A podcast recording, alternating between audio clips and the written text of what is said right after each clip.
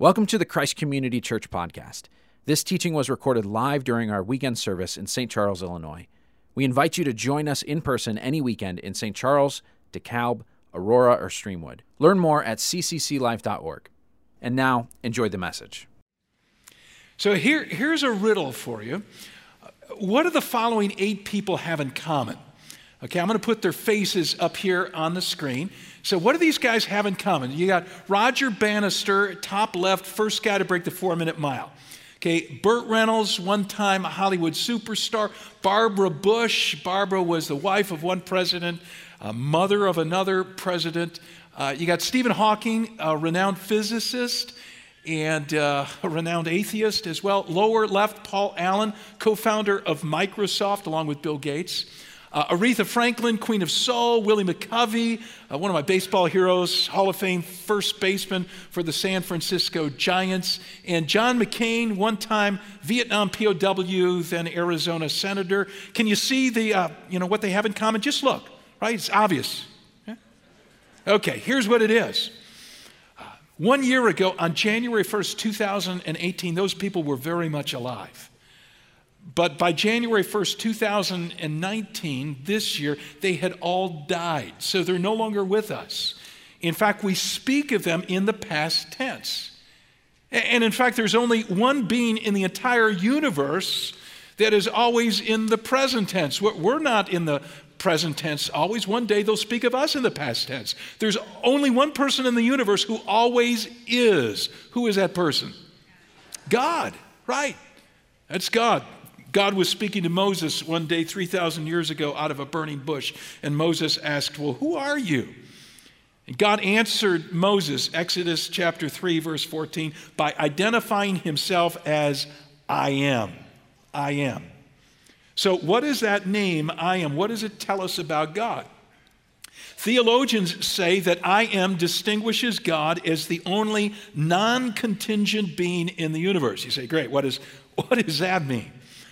God is the only uh, being in the universe who's not dependent upon some, some other force for his existence. He's not contingent upon anything else. He's the only non contingent being in the universe. We're all contingent. We depend upon God for our existence. We depend upon the great I am. But God is non contingent, He's the source of everything else. So, why am I driving this truth home about God? Because it will help us to understand a conversation that took place between Jesus and a crowd that's recorded in John chapter 8. So Jesus is speaking to this crowd one day and he's uh, teaching them about their ancient ancestor, Abraham. And he makes it sound as if he knew Abraham personally. And so one of the guys in the crowd because Abraham lived 2,000 years before. One of the guys in the crowd calls out, he says, uh, Wait a second, Jesus, you're not even 50 years old, and you're making it sound as if you hung out with Abraham? Jesus responds in John 8 58, he says, Very truly, I tell you, before Abraham was born, I am. Before Abraham was born, I am. And the crowd was stunned because Jesus was not only claiming to be really, really old, he was claiming to be the non contingent, eternally existent source of everything God, the great I am. Now, we're, we're beginning a, a seven part series today that's going to conclude on Easter weekend, and the series is called The Great I Am. Now, Jesus' amazing claims, we might say outrageous claims about himself. Uh, hopefully, the series will prepare us for Holy Week. So, Holy Week's coming, Good Friday, Easter, and we want to be prepared in a meaningful, faith enriched, Christ centered way. Now, the reason the series is seven weeks long is because we're going to study each of the seven I am statements that Jesus makes in the Gospel of John. If you brought a Bible with you, Okay, would you turn with me to John chapter 6? That's our text for today. Uh, Jesus not only repeatedly uses this title, I am, to speak of himself, he gives the title further definition by adding something each time he says it. So he says, I am the bread of life, or I am the light of the world, or I am the good shepherd. Seven different I ams in John's gospel. Today we're considering I am the bread of life. If you got your Bible open to John chapter 6, it's verse 35. In case you don't have a Bible, we're going to put it up here on the screen and I want you to read it out loud with me. Here we go. Then Jesus declared, I am the bread of life. Whoever comes to me will never go hungry, and whoever believes in me will never be thirsty. This is the word of the Lord. Thank you, God, for your word. So, what is this? What is this title, Bread of Life? What does it tell us about Jesus? Three truths we're going to see today. If you haven't taken the outline from your program, I encourage you to take it out, fill it in as we go along, or download our mobile app, and you know you could even take notes on your electronic device, and you'll you'll see the outline there as well. Three truths about Jesus. When he says, "I am the bread of life," what's he saying? First, he's saying, "I am soul satisfying nourishment." Soul satisfying nourishment. Now, if your Bible is open to John chapter 6, uh, we just read verse 35, but I want you to look back to the beginning of the chapter because there's a heading over verse 1, and it gives us the context for Jesus' statement, I am the bread of life. So, what happened just before Jesus made this statement? What big miracle took place? Call it out if you see it. Yeah, he fed the 5,000. So, he took a little boy's lunch, if you know the story. Was a great multitude of people. They were hungry. He multiplied this little boy's lunch, two small fish, probably the size of sardines, and five dinner rolls, bread, okay? And he broke it and broke it and broke it, and it fed 5,000 ravenously hungry men, in addition to women and children. So thousands of people with this multiplied bread. Bread is the topic of the miracle. In fact, the word bread, if you read the story, the word bread pops up five times bread, bread, bread, bread, bread. So Jesus multiplies bread, more bread than you'll ever see at a Panera, okay? Lots and lots of, of bread. And then he gets done with the miracle, the people are fed, and he departs. And the next day, they go looking for Jesus. The crowd goes looking, and they find him in a little town called Capernaum. I've been there a number of times. That village is still around. You could go visit it. It's right around the, the corner of the north side of the Sea of Galilee, this freshwater lake from where the miracle of the feeding of the 5,000 had taken place. And this is where we pick up the story, verse 25 of John chapter 6. When they found him on the other side of the lake, they asked him, Rabbi, when did you get here? Jesus answered, Very truly, I tell you, you're looking for me, not because you saw the signs I performed, but because you ate the loaves and you had your fill.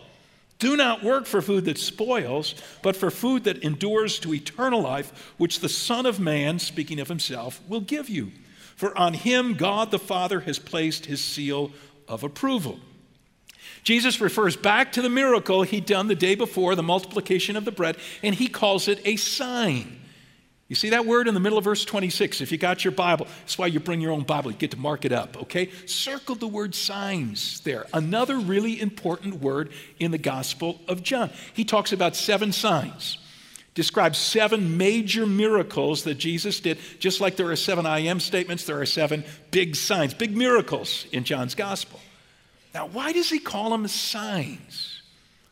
Well, what does a sign do? Okay, a sign points the way to something else, right? A sign doesn't point to itself. A sign doesn't draw attraction to itself, it points to something else. Okay, so if you're driving down to Orlando, Florida, and you see a big billboard that says Disney World 20 miles, okay, that billboard is not Disney World. You know that, right? I mean, you don't stop your car, pile the family out, go hug a pylon of the, you know, the billboard. We're here, kids they're going to be sadly disappointed. Okay, the sign is pointing to the, the major attraction. Jesus' multiplication of bread was not about the bread, the bread was a sign. What was the major attraction? What did the bread point to? Call it out. Jesus. You thought it was going to be a trick question, right? No, the bread pointed to Jesus. Jesus was the main attraction. Now, unfortunately, don't miss this. Unfortunately, the crowd was more interested in bread for the sake of bread, which is, is why Jesus kind of uh, scolds them in verse 26. He says, You know, the only reason you're looking for me is because you ate the loaves and you had your fill. Now, it wasn't that Jesus had anything against people getting a decent meal. In fact, if you go back and you read the story of the miracle, it was Jesus who first noted that the people looked pretty hungry. And he said to his disciples, Guys, we got to get the crowd something to eat. So it, Jesus is not against the notion of providing people with with a good meal, but he knew that these people had an even bigger need. They had a need for spiritual food. They had an inherent hunger for God. And that's true of every one of us here today. It's true to all of you who are listening online or at one of our other campuses. God has, has designed you for an intimate relationship with Himself, and you crave that relationship whether you realize it or not. And, and, and so, nothing short of God is going to satisfy your hunger. No, nothing short of God is ever going to fill you up. Bread won't fill you up. Not, not even that freshly baked loaf that they bring out at a fancy restaurant and they serve up with, with olive oil that you could dip it in and carve Parmesan cheese. And you know, it, it still won't satisfy your soul hunger. And neither will sex or your job. neither will a different girlfriend or a Caribbean cruise or a low golf score or a new baby or 30% off at Kohl's or a starting position on the soccer team. Nothing now, you know what? You know what Jesus calls all that stuff that we're constantly looking to for soul nourishment? Go to verse 27 again. He says, Do not work for food that spoils. Food that spoils. It's here today, it's gone tomorrow. In other words, all that other stuff that we're constantly trying to feed ourselves, it doesn't provide lasting satisfaction. Oh, tastes good, tastes good going down, but it doesn't relieve our deepest hunger. In fact, it just masks our soul hunger for God. And that's not good to have your real hunger masked, to not recognize that you got a soul hunger that needs to be satisfied. You know, th- this past week was Ash Wednesday. It's a big date on the Christian calendar. It introduces the, the season of Lent. Lent leads up, several weeks leads up to Holy Week, Good Friday, and Easter. And one of the practices that Christ followers have engaged in over the centuries during the weeks of Lent is called fasting. Fa- fasting means to voluntarily give something up for a period of time. Okay, voluntarily give something up for a period of time. Often it's food, of some sort. Now, why would Christ followers do that? A couple of reasons, major reason. One reason is it makes time for prayer. You know, most Christ followers I know will tell me, uh, I wish I prayed more and just don't have the time. And, and so, what we found it helpful to do occasionally is to skip a meal or a day of meals during Lent or any time of the year in order to spend that time in prayer. I do that on a regular basis throughout the year, skip uh, one lunch a week that gives me time I wouldn't otherwise have. And I like to take a prayer walk, go outside somewhere, preferably along the river, and just talk to God, you know, confess sins. Intercede for my family members. Thank God for His many blessings in, in my life. Fasting allows me time to pray. But there's something else. There's something else that fasting does for Christ followers. It helps curb our appetite for things in our lives that we're pigging out on. It helps curb our appetite for the things in our lives that we're pigging out on. The, you know, things that are distracting us from a hunger for God. Food that spoils. Now, now sometimes that's literally food. Okay, we're just so wrapped around the axle of food, you know, over snacking on junk food and over eating out at our favorite restaurant, got to do it multiple times a, a, week, or just, you know, just overeating in, in general. So when we fast, when we cut back from a kind of food or a meal or a, a day of meals, what we're saying is, Lord, my pursuit of food sometimes edges out my pursuit of you. And I don't want that to happen. So, so I'm fasting this meal and I'm asking you, please get this food thing under control so that I can hunger more for what will ultimately satisfy my soul, so that I'll hunger more for you.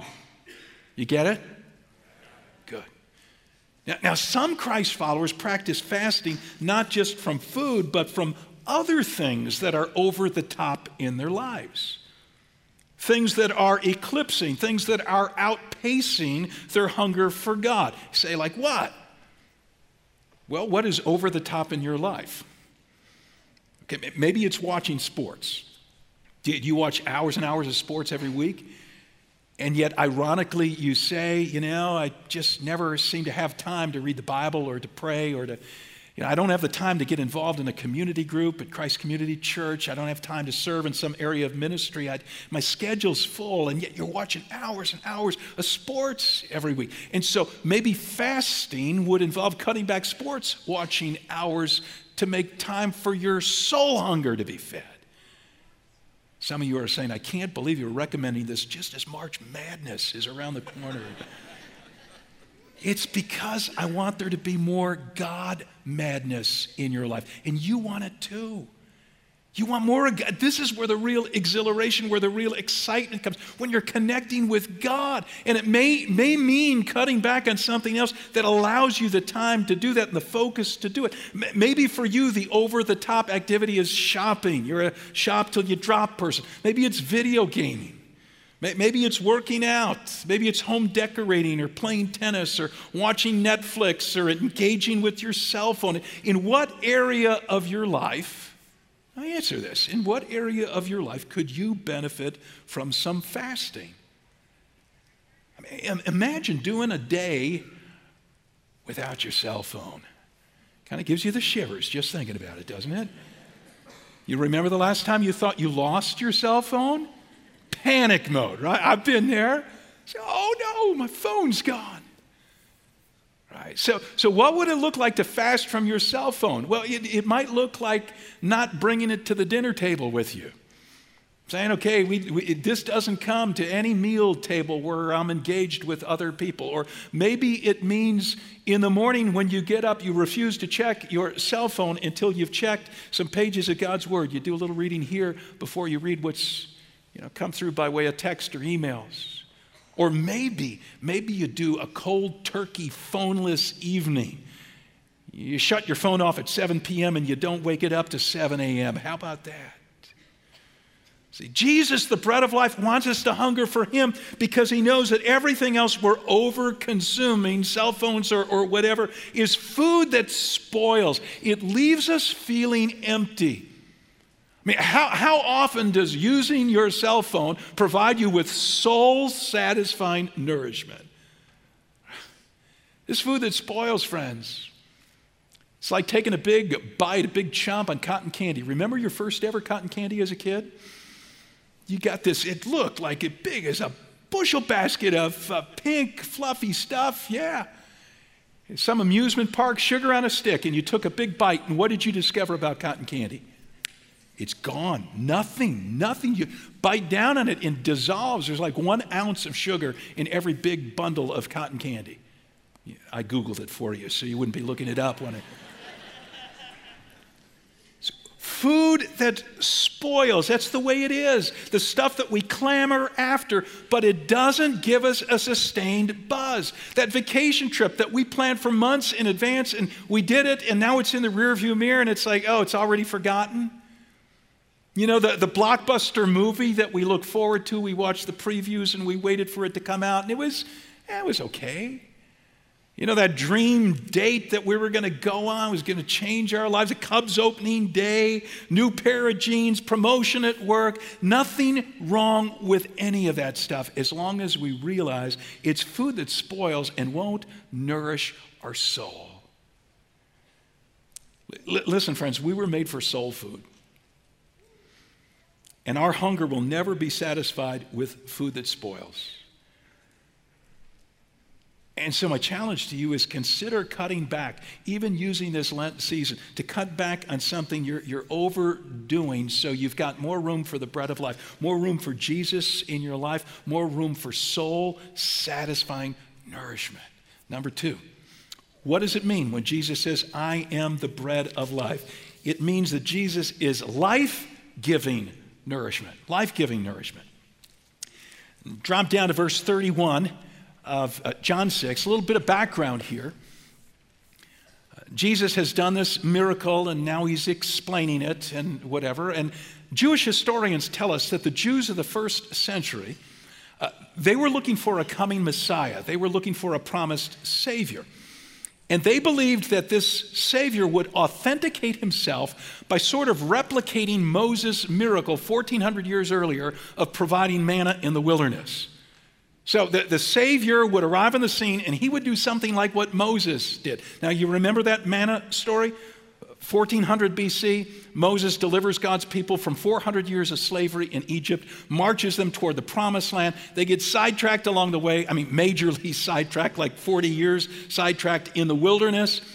And during that time, the only thing that's keeping them alive is that God sustains them with manna from heaven. It's a bread like substance that they find on the ground in the morning. So, so Jesus' audience is thinking to themselves, well, you know, the Messiah is supposed to come and do a miracle kind of like that. Well, Jesus just multiplied a little boy's lunch yesterday, this bread, he multiplied. Is this the Moses like dude we're supposed to be hoping for? Now, you know, the minute they brought that up in their minds, they thought, well, no. When you, when you compare the two events, I mean, Moses' manna was so much better. For starters, okay, Moses provided manna for 40 years, every day, 40 years in the wilderness. Jesus, it was like a one shot lunch. Okay? Moses' manna felt in fed an entire nation, two million people. Jesus' manna Fed 5,000 guys plus women and children. Now, pretty impressive, but not 2 million. Okay, Moses' manna, it fell from heaven and landed on the ground. Jesus' bread, it got passed around in dirty old baskets. I mean, they weren't even Longaberger baskets. Yeah. Moses' manna, it was called the food of angels. Jesus' manna, it's a little boy's lunch. So they're thinking to themselves, you know, Jesus, okay, if you're trying to prove that you're the, the Messiah here, you're going to have to impress us a little more. Okay, it's not quite up to speed with what Moses did. So, what was Jesus' response? Well, for starters, look at verse 32. He points out that the manna from Moses, it wasn't from Moses, it was actually from God It was manna from, from God. And in the same way, Jesus says in verse 32, God is now sending you, middle of verse 32, true bread. He's referring to himself. He's saying, just like manna came from God, I'm from God for you. So, how is he better than the previous manna? Look at verse 33. He calls this true bread the bread of God. So he's kind of poking a stick at him. He's saying, okay, so Moses' bread was the bread of angels. Got that beat. I'm the bread of God. I'm the bread. Now, he was using a technical term, term that his Jewish audience would have understood. The bread of God referred to 12 freshly baked loaves that were brought into the inner sanctum of the temple every day and laid out on a solid gold table just outside the most holy place. 12 loaves, one for each tribe of Israel, and they represented, they symbolized the presence of God. In fact, sometimes the bread was referred to as the bread of the presence. So, who is Jesus claiming to be? He's claiming to be the very presence of God Almighty among us. So, to have Jesus in our lives is not just to have a, a, a manna happy meal for the day, it's to have God with us. Jesus continues describing this true bread. Look at verse 33. He concludes by declaring that the true bread, the bread of God, gives life to the world. That little phrase, gives life to the world, contains two wonderful thoughts. First, gives life. Gives life. It's a verb in the original Greek text in the present tense. Now, quick grammar lesson here. Okay, in the original Greek language that this Gospel of John is, is written in, a present tense verb signifies continuous ongoing action. So when he says this true bread gives life, he's saying it gives life day after day after day after day. Ongoing life, eternal life, eternal life. You know, it's not, it's not like Moses' bread it sustained you for that particular day, but that, that was it. It didn't sustain you, the manna didn't sustain you for next week or next month or next year, but the true bread sustains your life forever. It's life giving bread. And then the, the last part of that phrase is equally important. The true bread gives life to who? Call it out. Say it again. It gives life to the world. Moses' manna fed a group of Israelites in Old Testament times. Jesus, the true bread, gives life to the world. In other words, whoever you are, wherever you live, the offer is yours. You want eternal life, it's to be found in Jesus. You got Jesus? Jesus offers himself to you. Now, let me share a little uh, family news with you at this point. Uh, my dad was part of the original group that launched Christ Community Church several decades ago, and he has been active in the church ever since. Well, he had a visit with the oncologist this past week, the cancer doctor. Uh, Dad had had a bout with cancer five years ago, and it went into remission. The doctor at the time said it is kind of a tenacious, aggressive form of cancer. It'll probably be back in 12 to 18 months. That was five years ago. So we thank God for this uh, period of time we've enjoyed, but it's now back, and it's back with a vengeance. So he had a biopsy about 10 days ago, and then uh, day before yesterday, we crowded into the doctor's office to hear the report. And it wasn't good. And when I, when I say we crowded in, I've got three siblings, and we were all there either uh, physically present or electronically present to hear the news. On a human level, it was quite discouraging. We're looking at options now, what's next, but the prospect of losing dad deeply saddens us. But at the same time, we have great hope. Now, certainly not from a medical point of view, but from a long term, eternal perspective. Because you see, dad's got Jesus. He's got the true bread. He's got life giving nourishment that we know is going to sustain him for eternity. In fact, let me just say, I, I don't know how people face death, either personally or the death of a loved one, who don't have this assurance. Do, do you have this assurance? Do, do you know that you have eternal life? And if you say, well, yeah, I think so, what is your assurance based on? Is it based on some whimsical hope you kind of hope that you have eternal life? Or is it based on the confidence that you've got Jesus and Jesus is your life giving bread? Do you have Jesus? Are you certain you've got Jesus? How does a person eat this bread? Strange question. But, but the bread of life won't do you any good if you don't know how to ingest it. If you don't know how to take it in, the bread of life's not going to do you any good. So here's our third truth about Jesus, the bread of life it is faith ingested nourishment. It is faith ingested nourishment. I want to go back to John 6 one last time, and I want to read you a passage that has confused readers for centuries including the original audience. Okay, so we're going to pick it up at verse 48. Jesus repeats his claim, I am the bread of life, verse 48. Verse 49, your ancestors ate manna in the wilderness, yet they died.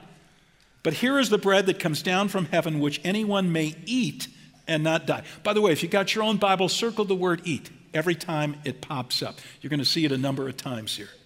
Verse 51 I am the living bread that came down from heaven. Whoever eats this bread will live forever.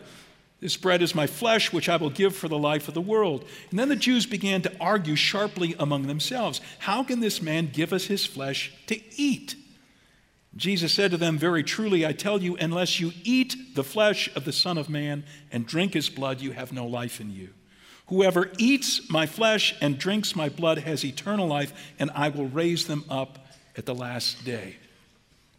So it's obvious. In fact, if you looked at the fuller context, I only read you a portion of the closing passage of John 6. If we read the entire portion, the word eat or feed, feed on me, Jesus says, appears seven times. So it's obvious what the theme of the close of, of the speech is. It's about eating Jesus' flesh. What, what's not so obvious is what in the world does this mean? Well, a lot of Christ followers over the years, they read John 6 and they assume that Jesus is referring to the celebration of communion, or what uh, some church traditions call the Eucharist. So, around Christ Community Church, we celebrate communion once a month in our weekend services. We pass out little uh, pieces of bread and little cups of juice that represent, symbolize the body and the blood of, of Christ. Why do we do this? Well, we're commemorating what, commemorating what Jesus did for us on the cross. See, our sins had separated us from a holy God. And the bad part about going our way instead of God's way and disconnecting from God is when you disconnect from the one who's the giver of life, guess what? You die. Okay, you experience spiritual death on the inside that leads to physical death and eventually eternal death. So God sent his son Jesus to take the death we deserve to die. That's what Jesus was doing on the cross. That's what we commemorate when we take communion. So, is Jesus describing communion in John chapter 6? Is eating Jesus' flesh what we symbolically do when we eat that little piece of bread and sip that, that, that juice? No. No, no. For one thing, communion is a, is a reenactment of the Last Supper when Jesus passed around bread and, and wine as symbols of his body and blood just hours before he went to the cross and he died. But, but this passage, this speech in John 6 that we're looking at today, it took place over a year before the Last Supper. So it's, it's highly unlikely that Jesus is doing a tutorial on how to celebrate the Last Supper, how to celebrate communion, a year before the, the event takes place. And, and not only that, whenever communion is described in the Bible, it's always pictured as a celebration for believers. But in John chapter 6, Jesus is not addressing believers. He's talking to a crowd of mostly spiritual seekers. They're not committed Christ followers. So, so why would Jesus be explaining communion to this group of non believers? Okay, if, if eating Jesus' flesh in John 6 then is not about celebrating communion, what, what is it about? Well, Jesus actually gives us the meaning of eating his flesh several times in John 6. This, this expression is a synonym, listen, it's a synonym for taking Jesus into our lives by faith. Taking Jesus into our lives by faith, believing in Jesus with all our heart. If your Bible's open, go back to verse 34, the original I am statement.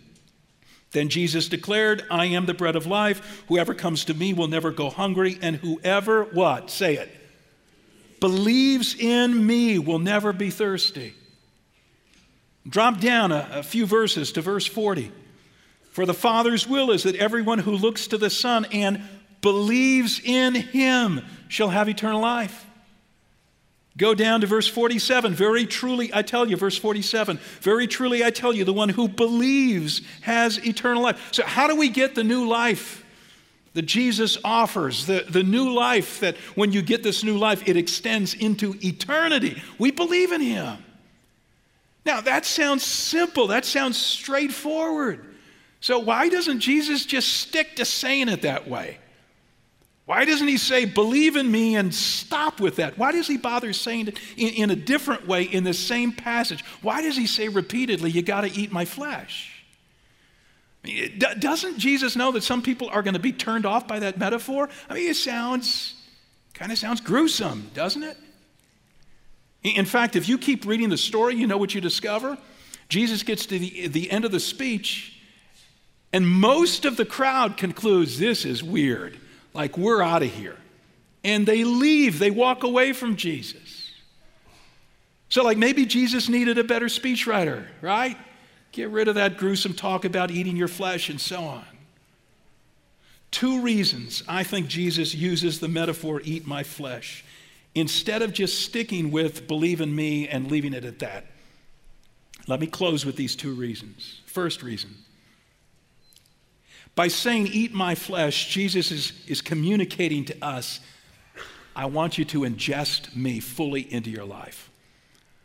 Okay, in the same way you eat food and you take it in and you digest it, I want you, you taking me in. It's, it's a much deeper, more profound way than saying, believe in me. See, in our culture today, believe in me has become so watered down. What does it mean to believe in Jesus? Well, yeah, I believe God sent him to earth. He did some miracles, taught some wonderful moral truths, died on the cross, rose again. I believe it. The Bible says that even Satan believes in Jesus in that way. It's just a head trip. It's nothing more at that point. It's agreeing with certain facts about Jesus. Jesus is saying, No, I mean so much. When I say believe in me, I'm saying so much more. I'm saying, I want you to take me into your life fully. Surrender yourself completely to me. I want to be the Savior, I want to be the King of your life. So let me ask you today have you ever ingested Jesus in that way? If you're here and you're saying, Well, yeah, I believe in Jesus. Is, is that like a one and done deal for you? Oh, yeah, you, you believed like five years ago, or 15 years ago, or 30 years ago. Or have you truly taken Jesus in, fully taken him, in, him into your life? The second reason I think Jesus uses this phrase, eat my flesh, is be, because he wants us to know that he expects us to savor him like delicious food. Okay, I think of my favorite all you can eat smorgasbord at this point. There is always something new on it. Okay, there's something new to be learned about Jesus, some new discovery to be made in relationship with Him. If you've got a bona fide relationship with Christ, this will be your experience. You will find that you feast on Jesus. Is that true of you? Or are you still clinging to the, well, I believe in Him? And again, it's, it does nothing for you. It's kind of cold. Do you feast on Jesus? I want to invite you right now across our four campuses, those of you who are watching this service online, I want you to bow your heads together with me. Would you pray with me? We're going to sing a closing song about feasting on Jesus in just a moment, but I want to give you an opportunity to, to totally ingest Jesus if you never have before. If it's been nothing but a head trip, you've believed some things, some facts about Jesus, but you've never taken him fully into your life, I want, want to give you the opportunity to do that right now. And you do it with what we call a surrender prayer around Christ's community. Surrender means I'm giving him everything and I'm taking everything of him into my life. And there are three basic words that make up the surrender prayer. So, as we're bowed before God, let me give you those three words and invite you to pray them back to God and expand on them in your, the quietness of your own heart. The first word is sorry. See, there's got to be some recognition that you've been going God's way instead of your way. The Bible calls that sin. That every day you do things God says don't do, and you don't do things God says that you ought to do. And that disconnection from God has brought spiritual death to your life. Can you say, Sorry, God, I am sorry that I've been going my way instead of your way and that I'm spiritually dead?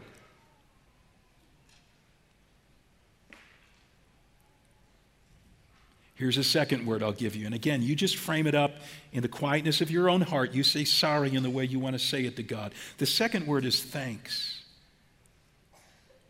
Do you understand today that when Jesus died on the cross, he died to take the death you deserve to die? Have you ever told him thank you for that? Have you ever said, I want you to be my Savior? I know you did this for the world, but I know we got to personalize it. So I want to personalize it. I want to say thank you for dying for me. Can you say that?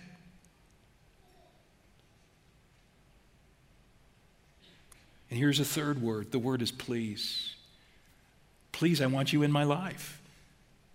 You know, I want to move beyond this believing the right facts.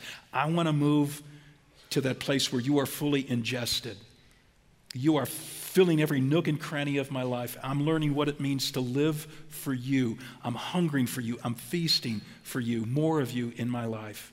I want to learn more about what it means to follow you. Can you say, please come into my life? Pray that right now.